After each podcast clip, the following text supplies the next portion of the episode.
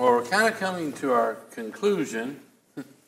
well, if that is such a thing, at least we're coming to part four. We've been talking about revival, what the Bible has to say about revival, and uh, you know what God is doing in our world right now. And there is a revival going on, believe it or not. You know what the Bible says? Where sin abounds, uh, what's it, how does it say that? Grace much more abounds. Grace much more abounds.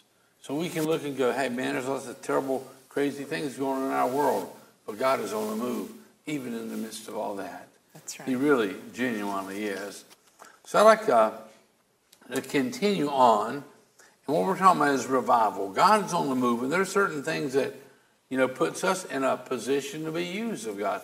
Did, did, did I have my uh, hope zone still back here? Did you see it? I would think so.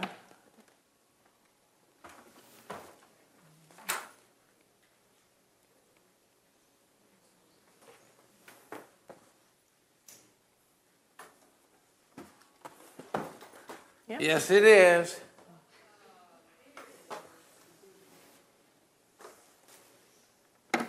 The last series that we taught, it was the Hope Zone, and we learned about hope. Is that me talking up there? How to get in two different places?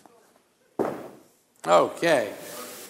And, uh, you know, what we talked about, the Hope Zone being a man or woman of hope, living hopeful is a choice.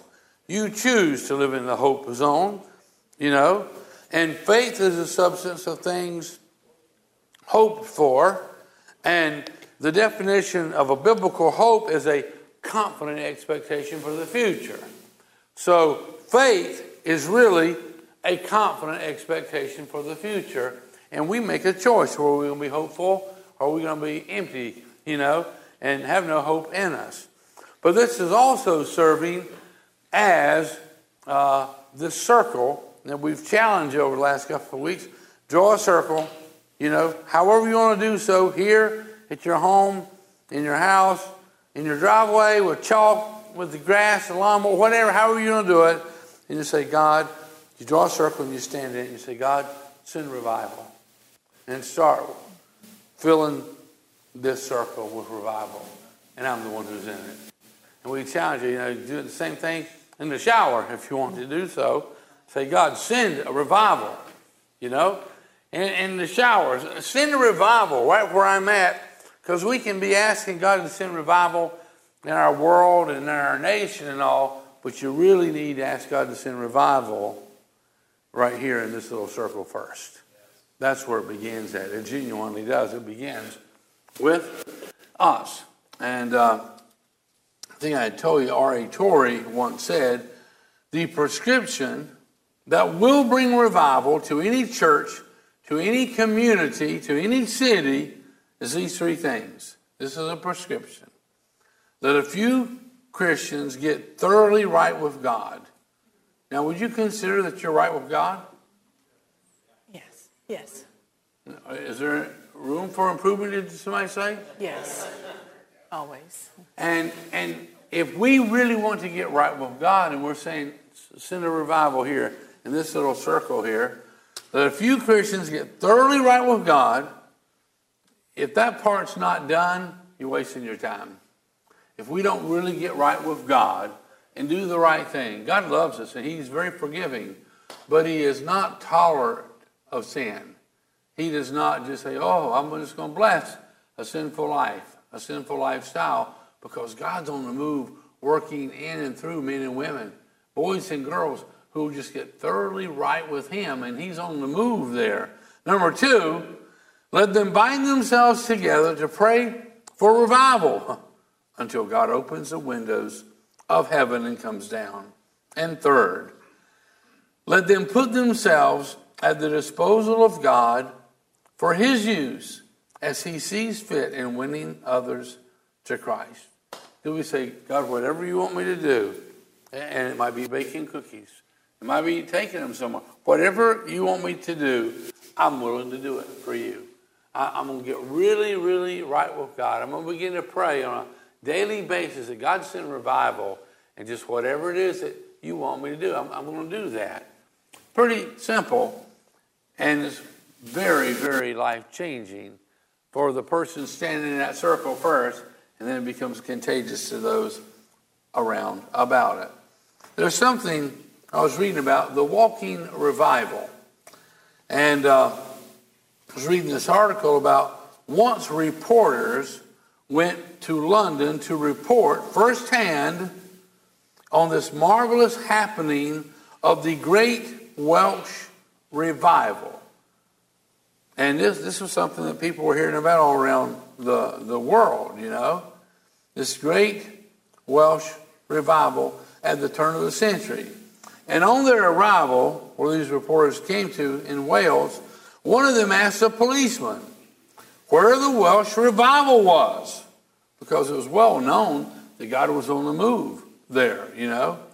And drawing himself to his full height and laid his hand over his heart and proudly proclaimed, Gentlemen, the Welsh revival is inside this uniform. And he had caught the holy fire of God. He did what we were talking about. He said, Lord, right here, send revival in me. It's easy to pray that God would send revival in somebody else, in a neighbor, a family member, a worker, a, even another state. We'll say, God, send a revival. It changes things in the world in which we live. 1 Corinthians chapter 15 verse 3 says, I passed on to you what was most important. What, what was most important? And what had also been passed on to me, that Christ died for our sins, just as the scripture said. There's nothing more important than the knowledge of Jesus Christ. He died in our place to wash our sins away, to give us this absolutely fantastic hope. And we are hopeful of what he has in store for us, you know. Jesus was unwilling to maintain, you know, preoccupied with the symptoms. He wasn't just going to be preoccupied with, with symptoms, you know, when Jesus could destroy the cause of the disease called sin itself. You, you know, Jesus can just totally destroy that, right? He's the greatest physician of all. And we can counsel and legislate and medicate, and we can try to regulate people's behavior. But men and women, boys and girls here on this planet, they need a new heart. They need a new nature. They need the forgiveness of Almighty God. It's like when a, a fuse blows. Have you ever had a, I don't even know if they still do it that way anymore. You ever a fuse blow in your house? And you can just go to a neighbor and run an extension cord from their house. And let them pay for the electrical from now on. That don't work very good.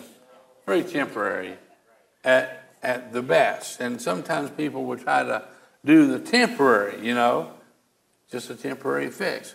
But we need to fix the problem on your house. And Jesus is the one who can fix the problems in our life if, if we allow him to, if we want him to, if, if we ask him to. So back to 1 Corinthians chapter 15 verse 4 it says he was buried and he was raised from the dead on the third day just as the scripture says. See, Jesus went for the jugular. He genuinely did. He, he didn't ask us to reform. Jesus asked us to be reborn. It says it in the book of John. He says, unless you're born again, you'll never see the kingdom of God. And that's just a transformation that He makes in our life. He forgives all of our past. And just like a baby, and, and we're squeaky clean, we're forgiven, we're pardoned as we come to Him. And that's what He wants to do in our lives.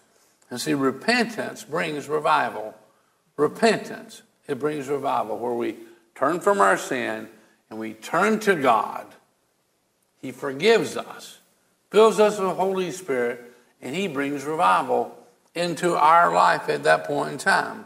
Acts chapter 3, verse 19 says, Now Turn from your sins, Turn what? from your sins. Turn from your sins, you know. Re- repentance is to, to change your mind and to change your direction. You turn, we talked about this last week, to turn from your sins and you turn to God. There's this turning process that God wants us to understand. And repentance is, uh, you remember that kind of turn I was telling you that you can do down in the middle of the road somewhere? A U-turn. A U turn. And I'll tell you something. God allows U turns, but I want to tell you, He wants you to turn. And you make the choice. I'm going to turn from my sin. He's not going to do it for me. He challenges me to repent, to turn from my sin and turn to Him, and He'll forgive me. And He'll lead us and guide us and bless us and, and work in us and through us and use us. That's what He wants us to do.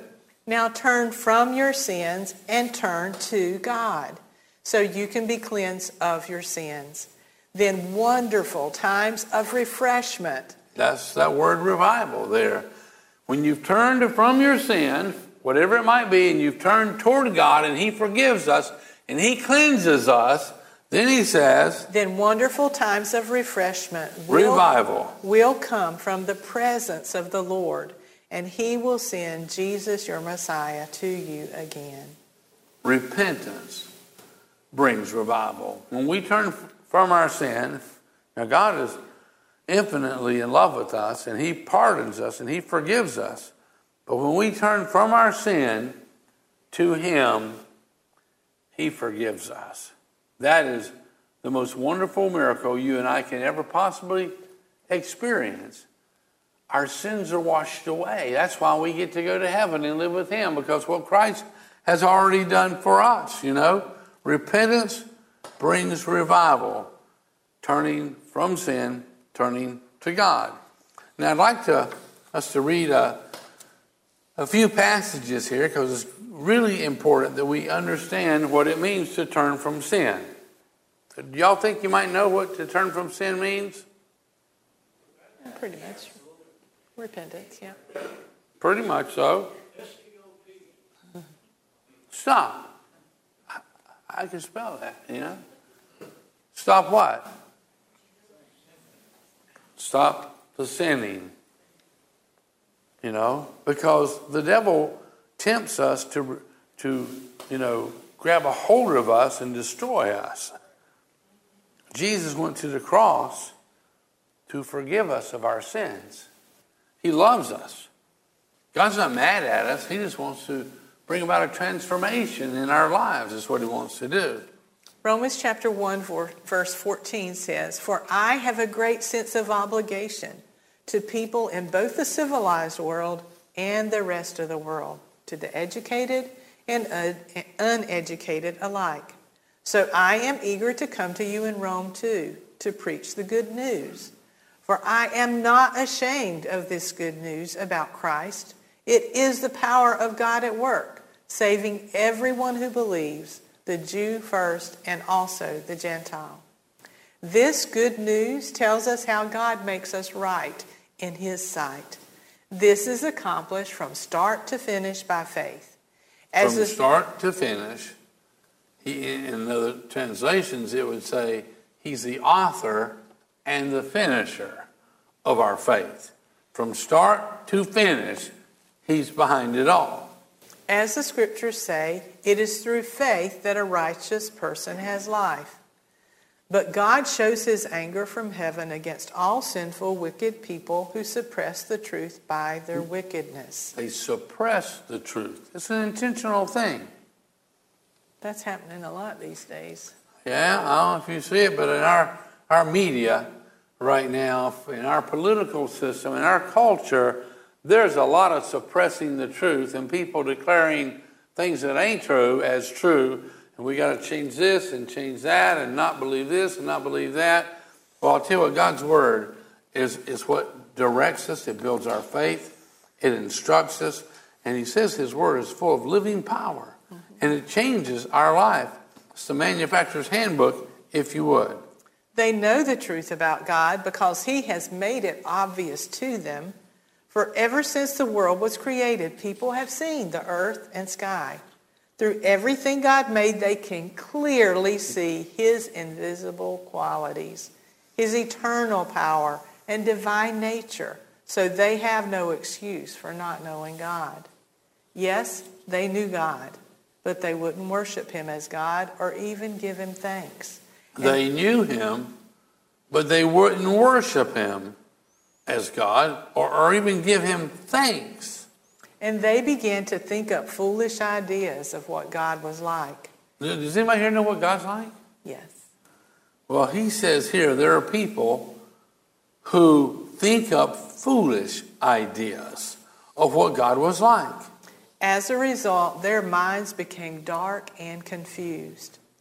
Claiming to be wise, they instead became utter fools. And instead of worshiping the glorious, ever living God, they worshiped idols made to look like mere people and birds and animals and reptiles. So God abandoned them to do whatever shameful things their hearts desired. As a result, they did vile and degrading things with each other's bodies. They traded the truth about God for a lie. They, can you imagine trading the truth for a lie? The truth will set us free. You get rid of the truth and you begin to believe and live by a lie. That's what he's talking about here. They traded the truth about God for a lie, so they worshiped and served the things God created instead of the Creator Himself, who is worthy of eternal praise. Amen. That is why God abandoned them to their shameful desires. Even the women turned against the natural way to have sex and instead indulged in sex with each other. And the men, instead of having normal sexual relations with men, with women, turned with lust for each other. Burned, I'm sorry, with lust for each other. Men did shameful things with other men. And as a result of this sin, they suffered within themselves the penalty they deserved. Since they thought it foolish to acknowledge God, He abandoned them to their foolish thinking and let them do things that should never be done. Their lives became full of every kind of wickedness, sin, greed, hate, envy, murder, quarreling, deception, malicious behavior, and gossip. They are backstabbers, haters of God, insolent, proud, and boastful. They invent new ways of sinning and they disobey their parents. They refuse to understand, break their promises, are heartless, and have no mercy. They know God's justice requires that those who do these things deserve to die, yet they do them anyway. Worse yet, they encourage others to do them too. He says, worse yet. Worse yet. They don't only disobey God and and do things that God tells us not to because it's harmful to us and to other people. But there are people, and we know this right now, there are people, and there are people in the whole political agenda who are advocating people to do ungodly things. Ungodly things. They advocate to do those kinds of things. They're encouraging others to do that. And he says here, worse, worse than just doing those kinds of things is those they encourage others to do them too. That's really a, a horrible situation. If, if a person is a reprobate and they, they live a sinful life, that's on them. But when they're trying to encourage other people to do evil and wicked things, that's really pretty bad. And the thing is, God wants to wake us up. He will forgive any man he will forgive any woman, any boy, any girl. He'll forgive and He'll cleanse and He'll transform us and He'll change us. You know, that's what God does. He loves us. He's crazy about us.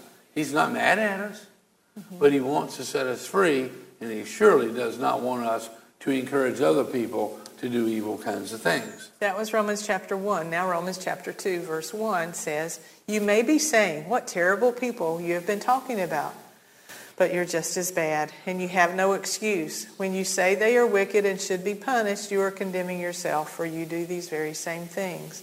And we know that God, in his justice, will punish anyone who does these things.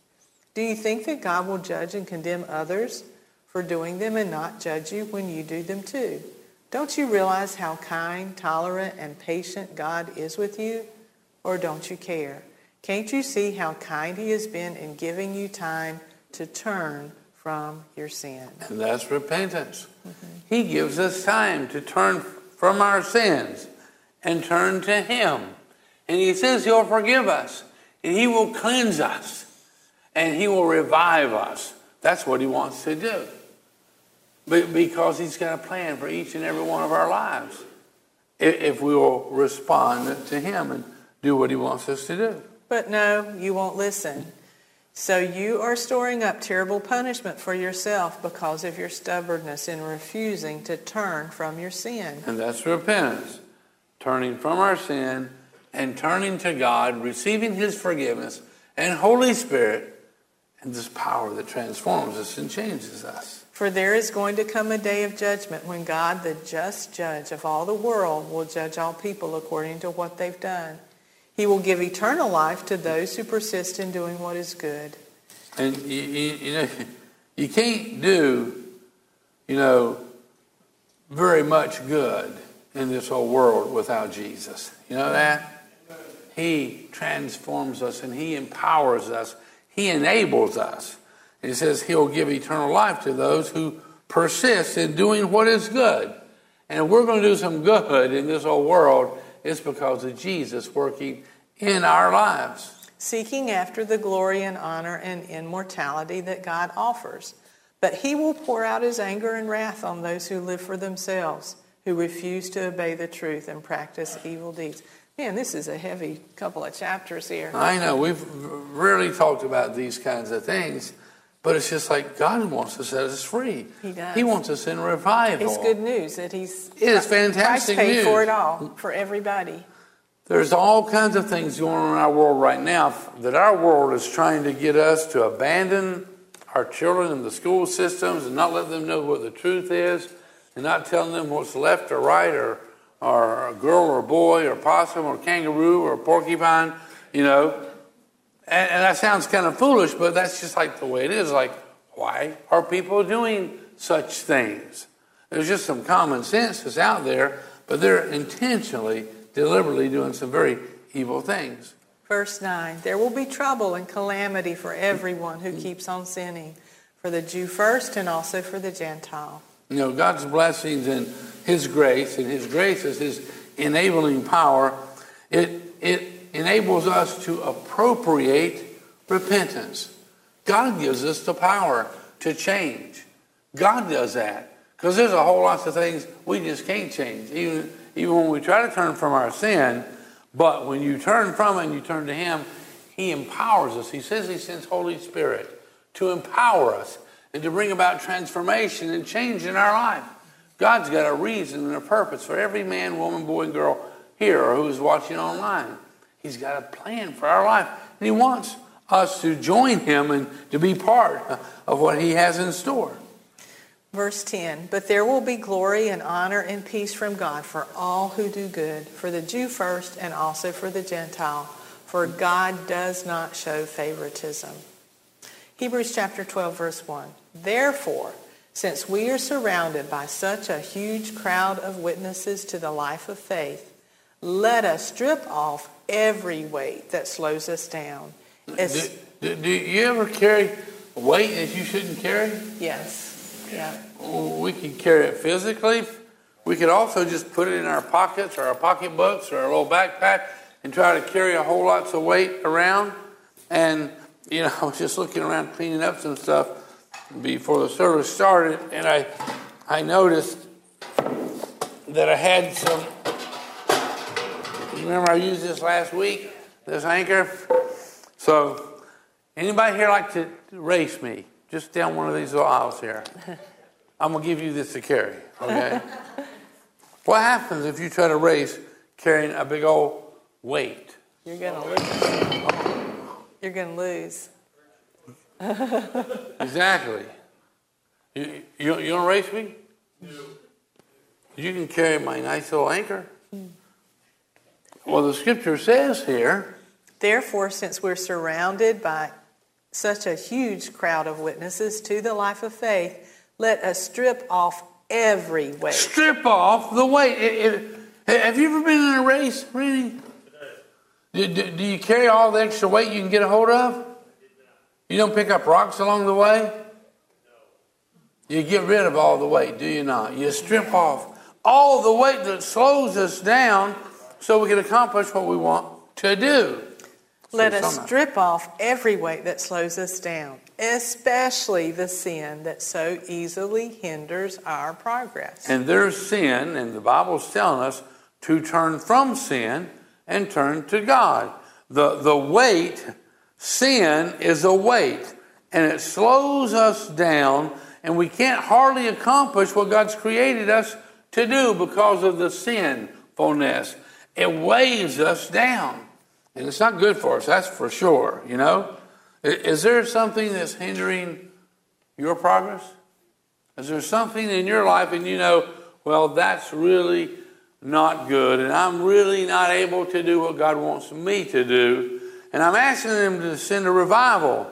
I- I'm drawing my circle, and I'm saying, send a revival right here, and God's going, I want you to get rid of this weight. I- I'll help you.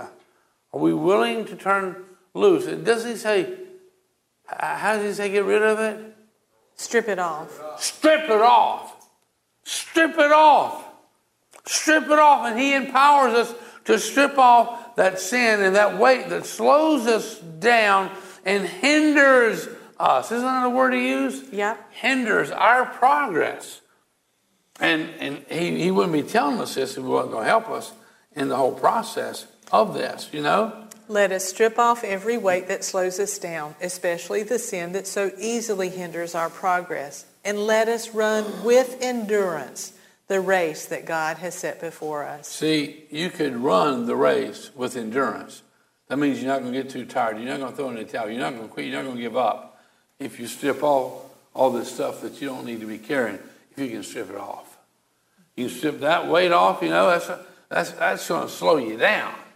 That's going to hinder your progress. He says, let us run with endurance, The race that God has set before us. you know, turning from sin and turning to God, that's a U turn. You know, the great big old U turn, but it's also a Y O U turn. You got to do the turning. Yeah. Because God will not force us to turn. He won't.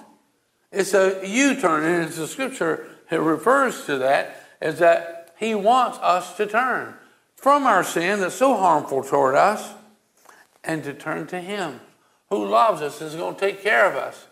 And He's got a wonderful place called heaven that awaits us, but even while we're here, He's going to help us every step of the way. We do this by keeping our eyes on Jesus. And let us run with endurance the race that God has set before us. And we, we endure this race by keeping our eyes on Jesus. How do you keep your eyes on Jesus? Ha- have y'all seen him recently? He walk around? Well, you, you, you're right. This here is the living word. He, he tells us. He, he's revealing his nature, his attitude, his heart, everything about him. He reveals that through his word. And it tells us here, we do this. We run with endurance this race. And we, we cross the finish line. We run with endurance this race by keeping our eyes on Jesus on whom our faith depends from start to finish. from start to finish. He was willing to die a shameful death on the cross because of the joy he, he knew would be his afterward. Jesus was willing to go to the cross for you and for me because of the joy he knew he was going to have by pardoning and forgiving us and welcoming us to heaven one day.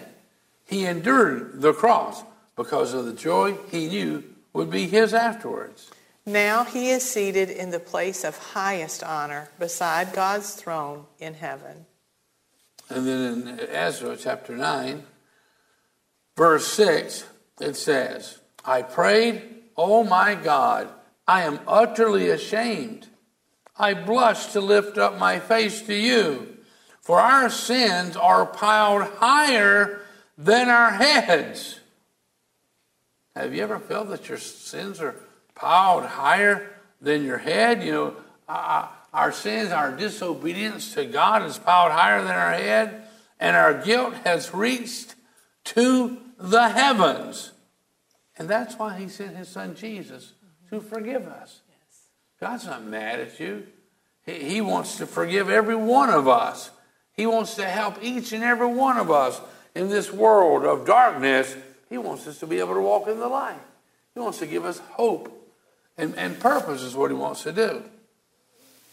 On the Style Channel's Clean House, which is a program, experts sweep into a cluttered home with the, the purpose of leaving it more comfortable, attractive, and livable. The experts face the challenges of clothes strewn across the floor, bulging cabinets, closets filled from top to bottom, cluttered countertops, and overflowing kitchens, bedrooms, bathrooms, and living rooms, and not a clean room in the house. The expert's first step is to take an inventory of all the stuff. Then decisions are made about what to sell in a yard sale and what to keep. The homeowners try to hold on to favorite clothes from years gone by, childhood keepsakes, and space taking trivia. But then they yield. They have a yard sale, and the money they earn keep, helps with the makeover. Then the family leaves and the work begins.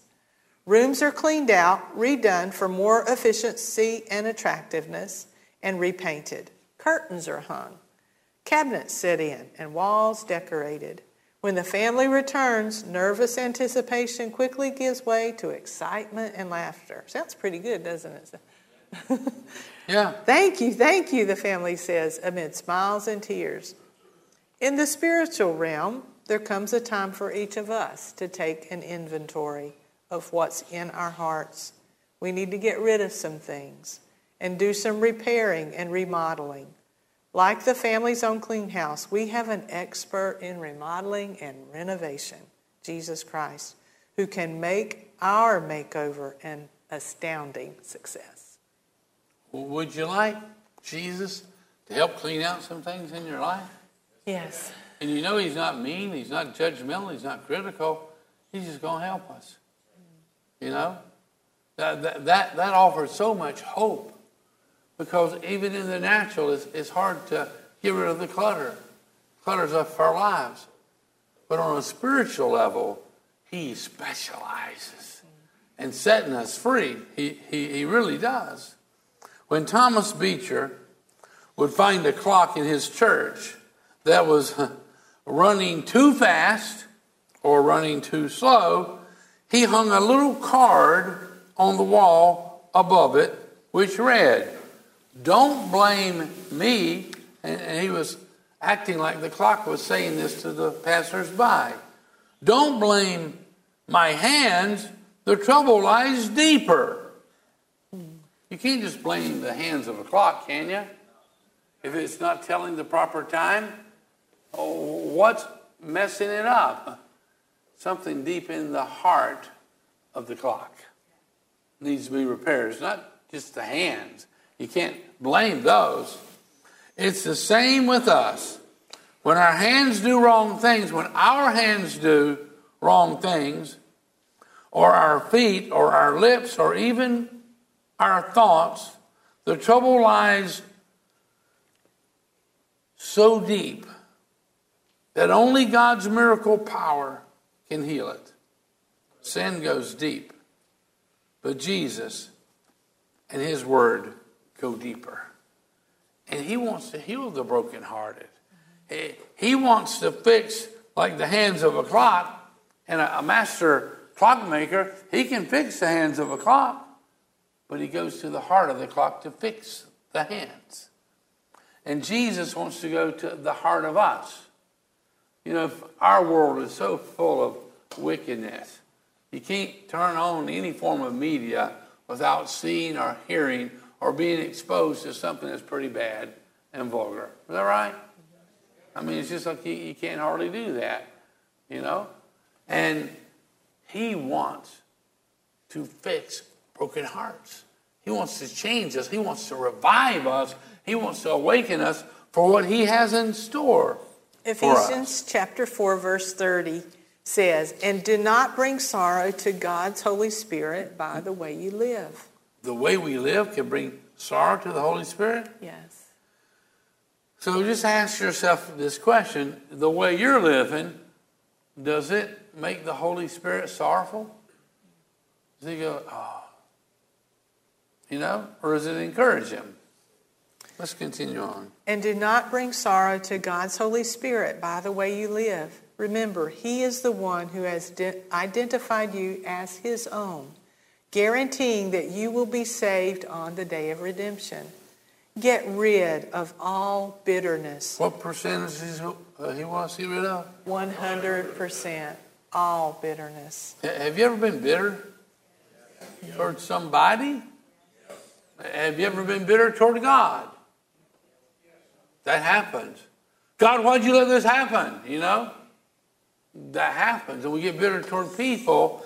But he says here, get rid, and we're talking about some house cleaning here in our this house at which we live in. Get rid of all the bitterness. Get rid of 100% of the bitterness. You know what bitterness, if you look it up, its original language, it says poison. I think it's a good idea to get rid of the poison in our life. Yes. You know, get rid of all bitterness, all rage, all anger. I think all should be in front of all of those, right? It is all bitterness, comma, rage, comma, anger, comma, harsh words, comma, slander, comma, as well as all types of malicious behavior. Mm-hmm. All. All of them. Get rid of all of those things in our life because they surely don't help us. Instead, be kind to each other tender-hearted, forgiving one another, just as God through Christ has forgiven you. There's a song we used to sing about that. It that it is, isn't it? You know. Be kind one to another, tender-hearted, forgiving one another, even as God, for Christ's sake, has forgiven you. Do do do do do do do. Ephesians four thirty two. Just so you guys know. Oh, you forgot this part. Yeah. we don't we don't practice this stuff, you know. It's like, oh, I remember a song we learned years ago about all that. So be kind to each other, tender hearted, forgiving one another, just as God through Christ has forgiven you. Ephesians chapter 5, going on. This that was the end of Ephesians 4 says follow God's example in everything. And what percentage is everything? 100%. Follow God's example. And you study the life of Jesus, and you can read about it, and they have wonderful movies. The book of Matthew is word for word the Bible, a fantastic movie to it, and you can learn a whole lot about Jesus. But he's saying here, follow God's example in everything you do. Now, you think God really expects us to follow his example in everything? Yep, that's what it says. There's lots of things that hurt us in this world, aren't they? Yeah. And, and we should follow the example of how Jesus would handle that? Yeah. God will bless every man, woman, boy, and girl who follows the example of Christ. He surely will. Follow God's example in everything you do because you are his dear children. Yes. Live a life filled with love for others. You know what? We were talking about revival. And Susan and I have been studying a good bit on this topic of revival. And we've seen churches pretty much just die. And, and some churches get revived and just are on fire for the Almighty God. And, and, and it's all because of one of these where people have been upset with each other. They didn't get along together. Unforgiveness. Unforgiveness. And when they choose to forgive, there's leaders in churches. They haven't talked for five years. And there was a, guy telling his pastor said, I know what the problem is. I know why God's not sending revival here. He said, me and brother so-and-so, we have not talked because they were bitter toward each other in five years. If you got bitterness in your heart towards somebody, and you can be bitter toward God himself. And it just quenches that holy fire that would consume all the stuff that clutters us up, that would set us free. But anyhow, let's, let's continue on here. Live a life filled with love for others, following the example of Christ, who loved you and gave himself as a sacrifice to take away your sins. And God was pleased because that sacrifice was like a sweet perfume to him. Let's talk about catching flies for a moment. Y'all ever catch flies? No, it's not something you do in your spare time, you know? I, am really not talking about softballs and baseballs and things like that. There's a, a, little saying, I jotted it down, that I, I've heard all my life. And it was talking about, you know, uh, where's my bag at?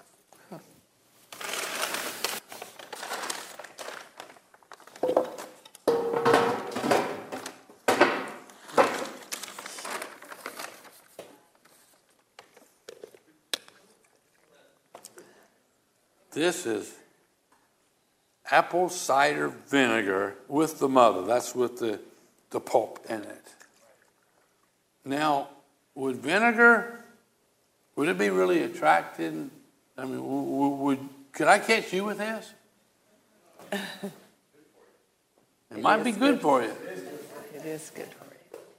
But would I be more apt to catch you with vinegar or with honey.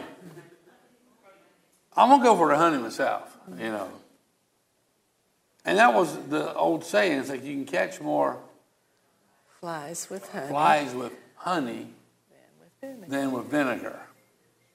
And that's what we need to, to become aware of when we're dealing with other people. And we need to be more like honey instead of just like vinegar, just all mm-hmm. sour and things that God called? Might be.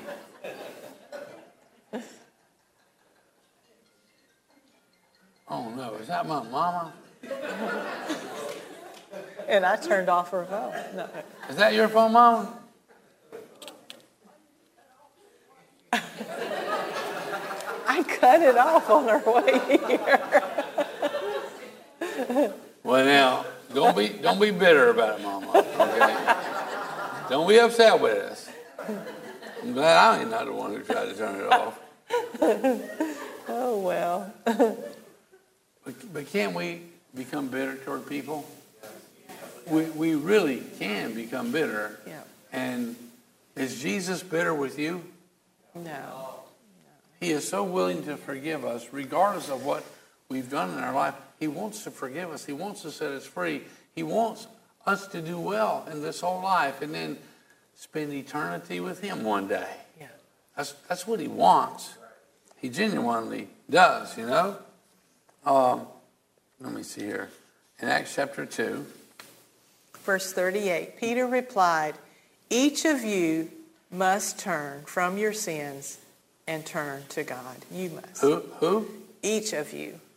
Each of you turn from your sins. Each of you? Mm-hmm. So that's a U turn, isn't a it? U turn. You turn. that's turn a U turn. From your sins. You turn. You know, I can't turn for you, and you can't turn for me.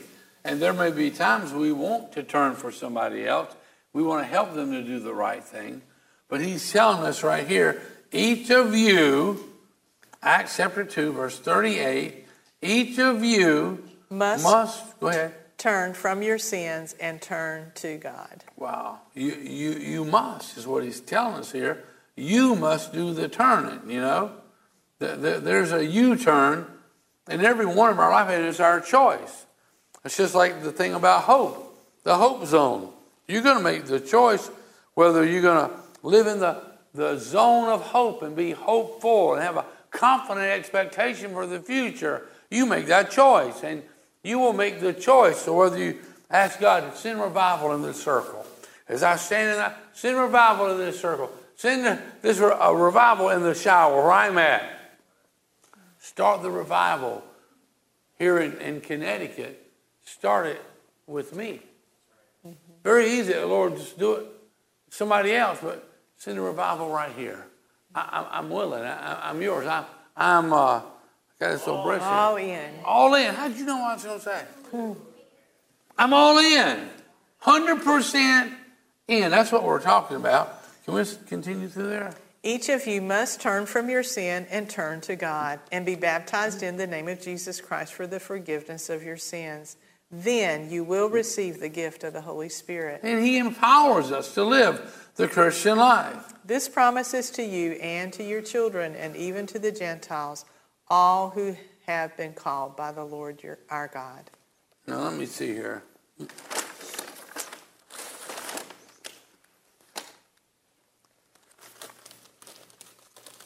know what this is? Yep. You know what this is?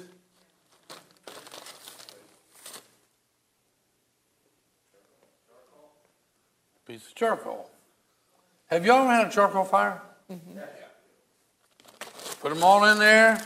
You light them up. There's many different ways to light them up there, and they get to going red and all.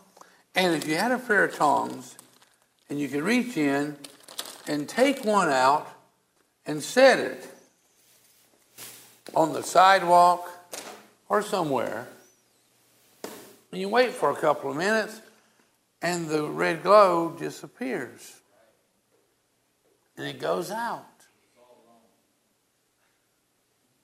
But if I got all these over here and they're in a little grill or somewhere and they're, you know, just all glowing red hot, you can take that one that has gone out because it is all alone. You can take that piece of charcoal and you can put it back in with the other charcoals that's glowing red, and what will happen to that one? Revive. it will be revived a revival takes place in that piece of charcoal. That fire is contagious. And sometimes we can just try to live all alone with, with, without God, and we're just in a sinful life. But He tells us, me, I got to do this. You turn from your sins to God, and He will surely set us on fire. You and I on fire, you know, not a destructive fire, but a a fire that warms our heart and it draws people who are living in the darkness to this illuminated glow, you know. But we can't do it on our own. We need each other. And you try this one day. You set your charcoal to glow there, take one out, see if it don't go out. Then take it and throw it back in with the other ones, see if it don't catch on fire and begin to glow. And maybe you're going to cook your lunch with it, you know? So warm yourself out there or something. But uh, you don't want you don't want to go it alone. You you, you really don't. Let me see here. What, what verse was I on here? Okay, yes. Psalms 119. Now we've already read this verse. 139. Okay, I see that there. Thank you. Uh, we've already read this verse probably about three times. Mm-hmm. But I want to read it again or uh, you can read it for me if you want yeah, to. it's something we could pray every day, even throughout the day. We really can. It says, Search, Search me, me, O God. God. I asked you to read it, but I'm going to read it with you, okay? Let's okay. do it. Search me, O God, and know my heart. Test me and know my thoughts. Point out anything in me that offends you. Would you ever genuinely pray a prayer like that every day? That's, that's what the Psalms tells us to do. Mm-hmm. Papa God, point out anything in me that offends you. Maybe I've not turned from my sin. Point out anything in me that's offensive to you. Because if it's offensive to you, it's, it's hurting me. Point out, and he says that, and we can pray this, and, and, and you will find life Live life to the fullness, and you, you, will discover the closeness that you have with the Almighty God when you say, Point out anything in me that offends you. And, and that's going to be sin that's in our life, and we're just going to repent of it. And then he says, And lead me along the path of everlasting life. Now, revival occurs when God gives you a picture of what you really are on the inside. Now, we could jump to conclusions and tell other people, well, you must have this on the inside of you. Have you ever asked God to show us what's on the inside? What is it that uh, offends you? Almighty God. And He'll show us what's on the inside of us, and He just wants us to change it. You turn. And He always gives us the power with Holy Spirit that we would turn, you know. We do the repenting, we, we do the changing, you know, we, we tear down the idols that become more important than God Himself in our, in our lives, you know. We do the confession of our sins. You know, I know I shouldn't have done this, but I did this, Lord. Please forgive me for what I've done, you know. And we can sense and, and we can truly enjoy the presence of God as we obey Him. He shows us the sin that offends Him, not to make us feel guilty, not to hurt us in any way, but to set us free. Lord, show me anything that's offensive to you, you know? And then we, we bring about a change. Every time we read that verse, though, there's a song that comes to mind. Yeah. You know what I'm saying? Yeah, I think so. You better pitch it, though, because I pitch it too low. You can go down to the basement and start it if you want to. it's kind of low down there, you know. It goes something like this. Search me, know me, try me and see every worthless affection hidden in me. All I'm asking for is that you cleanse me, Lord. Create in me a heart that's clean. Conquer the power of secret shame. We ever have any secret shame? Yes. She knows hardly anybody answered out loud. But I heard people whispering. Conquer the power of secret shame. Come wash away the guilty shame of all my sin. Clothe me in robes of righteousness. Cover my nakedness with grace. All of my life before you now I humbly bring. And see, we're asking him to search us and, and just show us whatever it is that's offensive to him. And it will only help us. And we'll become the men and the women God created us to be. He says here in Romans chapter 13, Verse 11 For the coming of our salvation is nearer now than when we first believed. Hmm. The coming of our salvation, when we see Jesus face to face, is nearer now than when we first believed. And along that line, Matthew 25, verse 13 says, So stay awake. Stay awake. Spiritually here, stay awake. And be prepared because you do not know the hour of my return. Jesus, Jesus is saying this.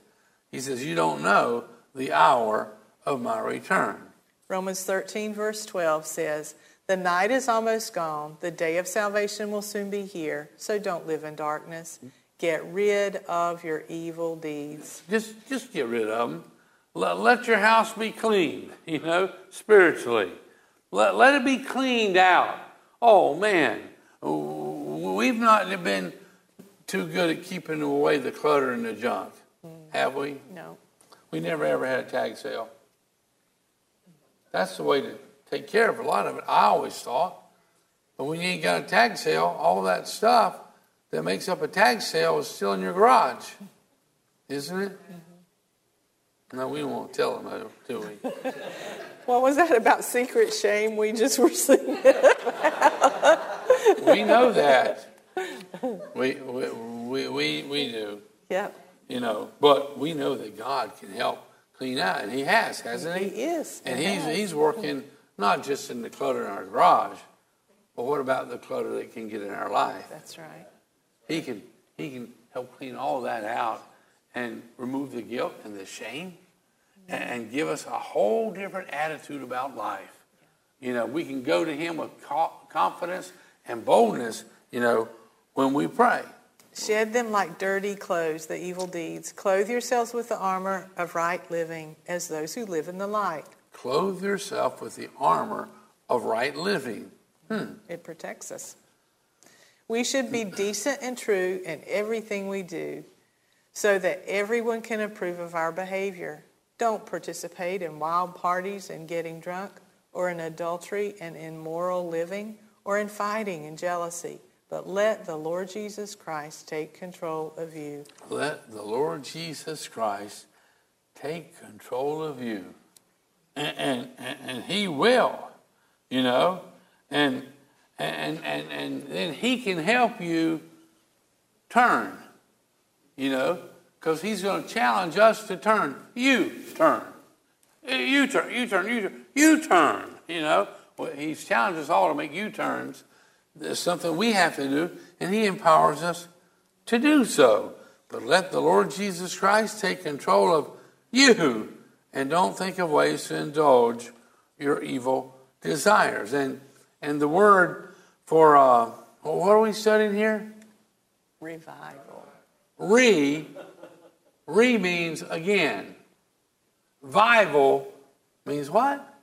Y'all remember we talked about it not too long ago? To give life. Re, to give life.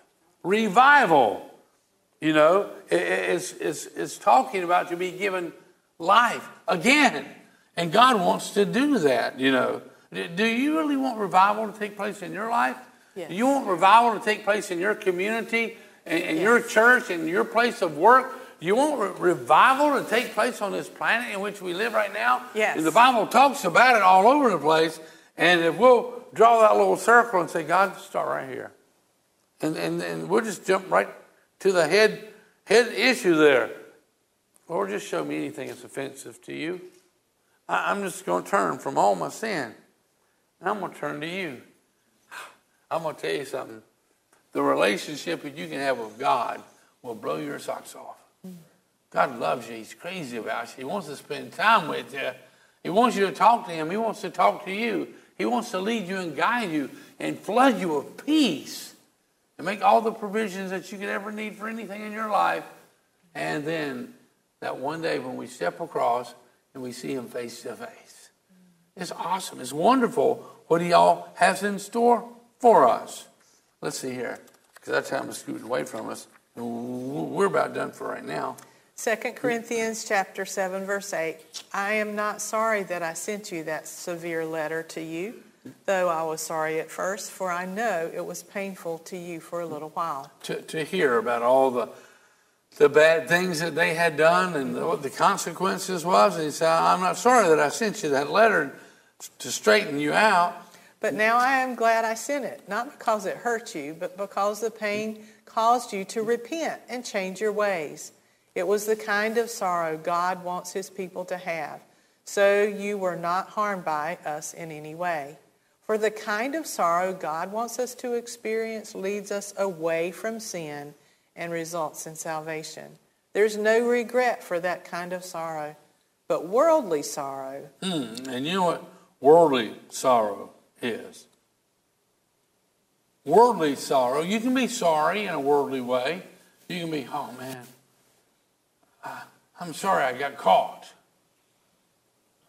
Maybe I was stealing something. I'm really, really sorry I got caught. Not really sorry that you did it, but you're sorry you got caught. There's a worldly sorrow there. But- and, yeah. but worldly sorrow, sorrow which lacks repentance results in spiritual death. Just see what this godly sorrow produced in you.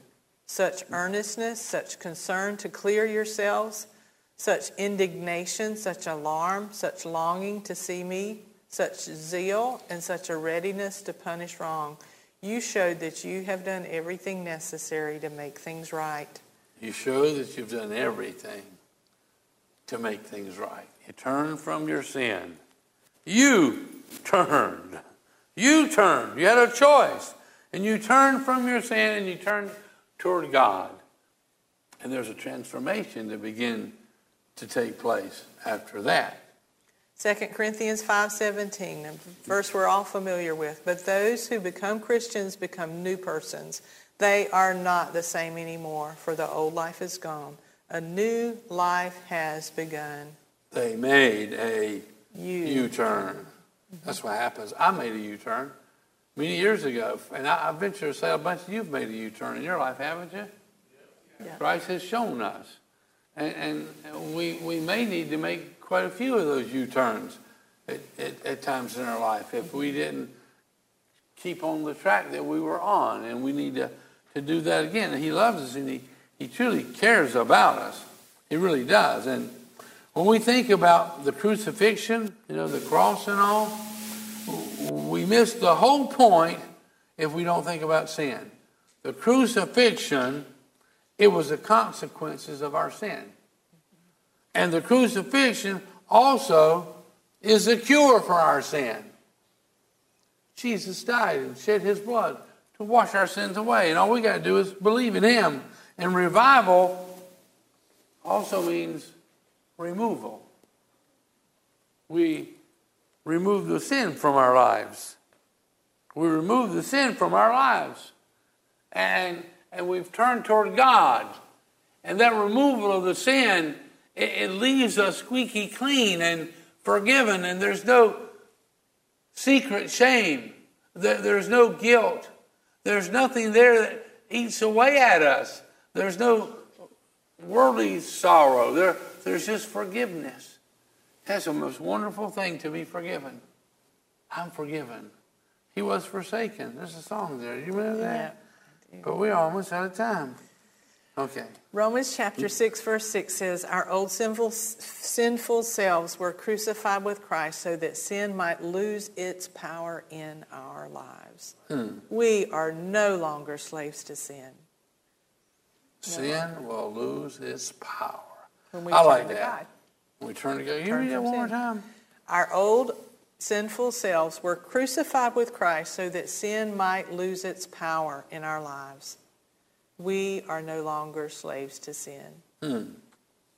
Galatians 6:14 says, "So as for me, God forbid that I should boast about anything except the cross of our Lord Jesus Christ. Because of that cross, my interest in this world died long ago." My interest in the things of this world that offends God, my interest in that stuff has died a long time ago. We just need to repent. We just need to turn from it. We, we really do.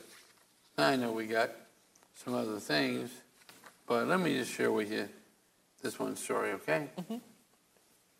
A famous actor was once the guest of honor at a social gathering where he received many requests to recite favorite excerpts from various literary works. An old preacher who happened to be there asked the actor to recite the 23rd Psalm. And the actor agreed on the condition that the preacher would also recite it. Can, can you guys recite the 23rd Psalm?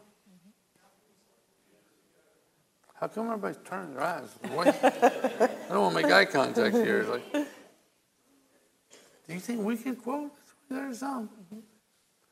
We might. We, together, we could probably do it. Do you think? Anyhow, I know a song. No. I know there's lots of songs that connect to it.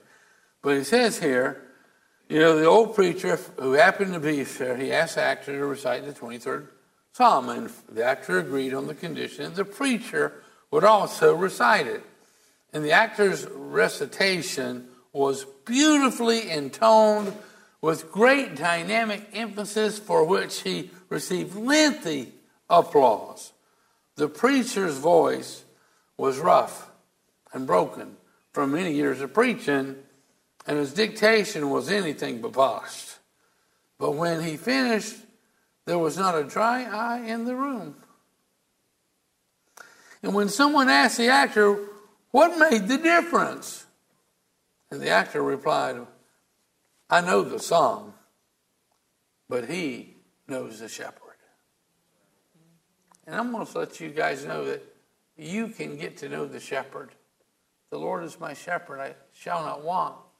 You can get to know the shepherd as close as you want to. And he wants to revive us. He leads us in the green pastures. He leads us by the still waters. He protects us with his rod and his staff. All the things that we need as a sheep, he revives us and he provides whatever it is that we have need of because he loves us and he cares about us. And you know, knowing the 23rd Psalm is pretty good, but knowing the shepherd is even better. So, what I'd like to do right now, we have so much we would like to tell you, but we can't get to it. There ain't enough t- hours in the day. Have you discovered that? Mm-hmm. Yeah. Have y'all ever figured that out? It's like, there ain't enough time in the day to get everything done you want to do sometimes. But I'll tell you, the, the best thing to do is put God first. What's he tell us? To seek first God and his kingdom, and all the things you have need of will be added to you. That's what he tells us. Let's just bow our heads if we could. And if you would just join me in reaffirming our faith in the Almighty God, we truly do want revival. And he is not trying to heap guilt on us by telling us about all those sinful things that we ought not to do. He just wants to set us free. He wants to set us free. He wants you to turn from your sinful ways and turn to Him. And then He can renew us and awaken us and empower us. He wants a close relationship with each of you. Would you pray with me? Heavenly Father. Heavenly Father. I believe that you love me. I believe that you love me. You love me more than I deserve. You love me more than I deserve. Thank you for sending your son Jesus. Thank you for sending your son Jesus. I believe he paid for all my sins. I believe he paid for all my sins. And then he rose from the dead. And then he rose from the dead. He's knocking at the door of my heart. He's knocking at the door of my heart. And I open wide that door. And I open wide that And I welcome Jesus in. And I welcome Jesus as in. my Savior. As my Savior. As my Lord. As my Lord. And as my King. And as my King. Have your way in me. Have your way in me. Send revival. Send revival. Send revival in me. Send revival in me. And help me to ignite a fire. And help me to ignite a fire. In the area where I live. In the area where I live. Where people are on fire for you. Where people are on fire for you. Heal the broken hearts. Heal the broken hearts. And set the captives free. And set the captives free. Work a miracle in each life Work a miracle in each life. And help us to find you. And help us to find you. in you. a close and an intimate way. In a close and intimate way. In Jesus' name. In Jesus' name. Amen. Amen. And amen.